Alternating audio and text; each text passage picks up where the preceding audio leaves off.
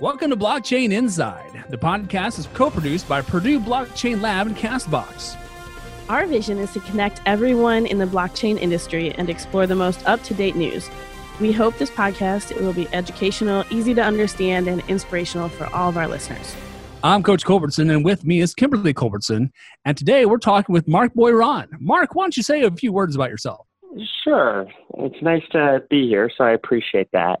Um, so, yes, I'm an attorney at Rutan and Tucker in Orange County, California, and I uh, got interested in uh, blockchain and cryptocurrencies in uh, 2016. Started doing some work in, in 2017, and it's been a snowball since then. Can you share a story around your journey with blockchain? Uh, sure. I think I think the funniest part for me about blockchain is that uh, anytime I used to go meet folks, you know, at a conference or some meetup or something like that, I was used to be the least popular person in the room, and blockchain just magically turns me into one of the most popular people in the room. Nice. So I'm hoping that lasts a while, but it's just not clear. so you're a bit of a celebrity now. Is everyone like, I oh, that way? I feel that way. I'm just not sure that's true. Well, I'll tell you what, blockchain, I'm still wrapping my head around it a little bit. And so I'm always interested in having someone else explain it to me with a little bit of a different perspective. Yeah. So, Mark, what's your thoughts right now on on the really hot topic of crypto regulation? A lot of banter has been going on around and about it. Uh, you know, what's your take on the whole thing? Uh, like, I think I think it's something that people should have expected. If you go back to um, you know, when the SEC started uh, actually taking kind of notice of things with the DAO report, what you what you kind of started seeing was okay, well, the SEC actually cares about this, and then just slowly things started progressing faster and faster for the SEC, and you started seeing the uh, the SEC getting more and more active in the space. And and you know after the Munchee cease and desist order in November, uh, I think I think it's kind of one of those moments where everybody should have seen that it was just a matter of time until the SEC started making phone calls to companies doing ICOs, um, and that you would kind of start seeing some of those subpoenas coming out. So you know, I don't think much of that's a surprise. One of the interesting things is is the way in which the market just kind of morphs when that happens. Mm. So you might have you know capital that's very dry in the U.S. and you know nobody's doing much here, but but you see kind of two things happening. One is you see a shift you know internationally, and you know there's always been a you know big crypto focus internationally, bigger you know over there than it is over here. But right um, what, what, you did see is that is that companies simply say, okay, fine, U.S. market, you're not available to me. Well, then I'm going to go outside the U.S. And, and, continue to you know build my company. Um, and so you know, unfortunately, that's the U.S. kind of losing out on things. Um, you know, and then the other part that you've seen is also was expected, which is the the other kind of portion of the population that says, okay, well, then let's just make these security tokens and let's start focusing on that area. And and so you've seen a huge kind of boom with with security tokens, uh, you know, that'll then I think in the next kind of couple months, you're you're going to start seeing a lot of those uh, actually being uh, delivered to to folks.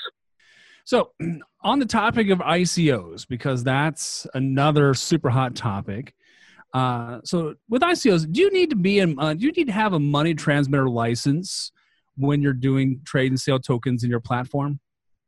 Yeah, so you know, it is one of the more interesting issues. Um, you know, it was it was one of kind of FinCEN, uh, the Financial uh, Enforcement Crimes Network, um, which enforces the, the Bank Secrecy Act, which governs essentially financial institutions, is is actually one of the first regulators that that really took any action with respect to cryptocurrencies uh, back mm. in 2012, and, and really since then they've actually given more guidance than any other agency. But one of the key kind of questions that everybody's had is, okay, well, you know, so so clearly, if you're an exchange, you know, you're going to need money transmitter licenses. Um, the, the question then is, well, what about just a company doing an ICO? Does it need to be a money transmitter?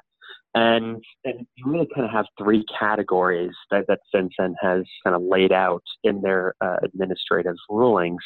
And you've got you've got what they refer to as uh, as users, exchangers, and administrators. And, and users are, are something that we really don't have to be concerned with, and they don't kind of invoke money transmitter issues. But then you've got exchangers, which is kind of pretty much what you think, which is kind of the conversion. You basically ad- accept a virtual currency or fiat currency, and then you transmit a virtual currency or fiat currency. And if you think about that, um, it, it kind of sounds like every single ICO, which is pretty much taking in a virtual currency or fiat currency and then putting another one uh, into into that same person's hands. So, so FinCEN actually had a recent letter that that you know was sent to uh, another legislature that that basically said, you know, we think that generally speaking, companies doing ICOs are money transmitters. So that's that's FinCEN's view, and, and they're they're they didn't specifically specify it, but their view is essentially you're acting as an exchanger. Um, I think one of the more interesting issues is actually whether you're considered to be an administrator. So, you know, an administrator is one who puts a virtual currency into circulation and then has the authority to redeem them from circulation. So hmm. I always think it's very important when you're analyzing money transmitter laws to kind of look at the flow of, of tokens through the platform. You know, and potentially because you're going to be acting as an exchanger, but also a lot of times what you see is, is companies that are, you know, going to be buying back tokens at one point or another um, to kind of help make their economy work.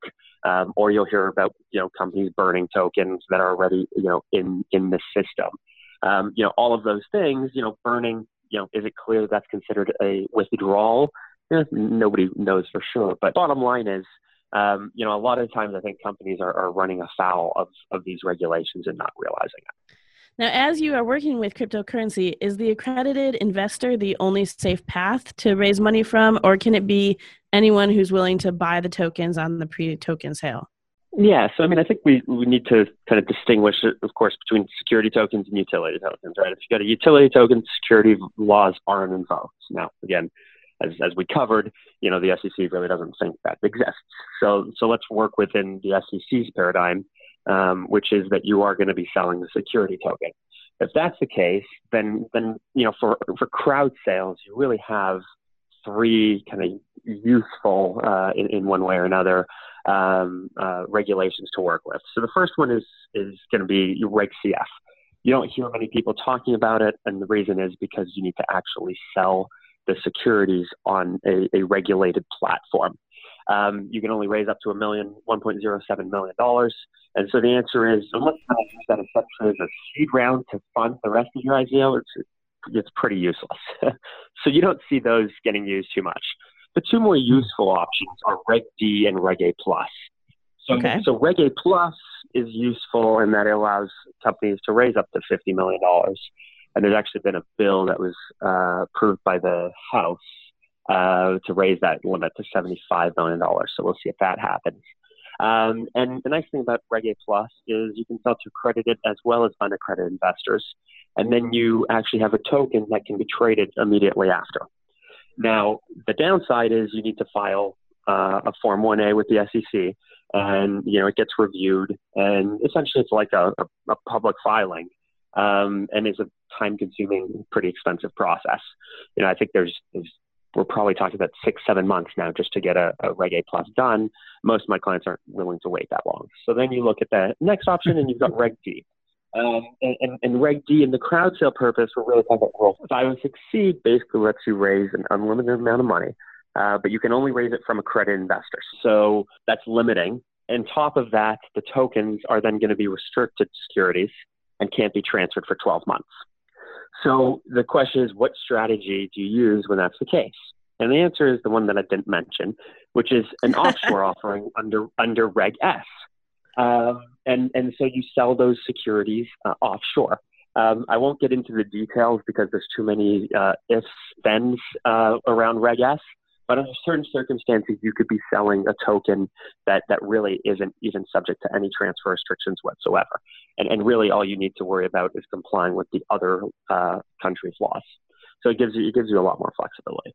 Wow, that's that's really interesting. I, I can imagine why you would need a celebrity lawyer to help you kind of navigate to walk through of all of that, right? Make sure that you you got your I's dotted and your T's crossed. Well, Mark, thank you so much for giving us some insight into this. And we are running a little low on time, so we're going to end our podcast. How can we connect with you if we have more questions like these?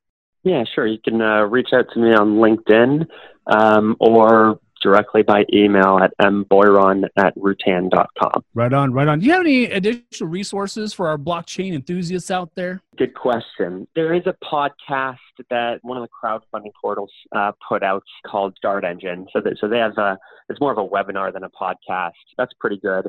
But other than that, my view is, is there's just so much information online. Just soak up as much as you can and uh, keep learning.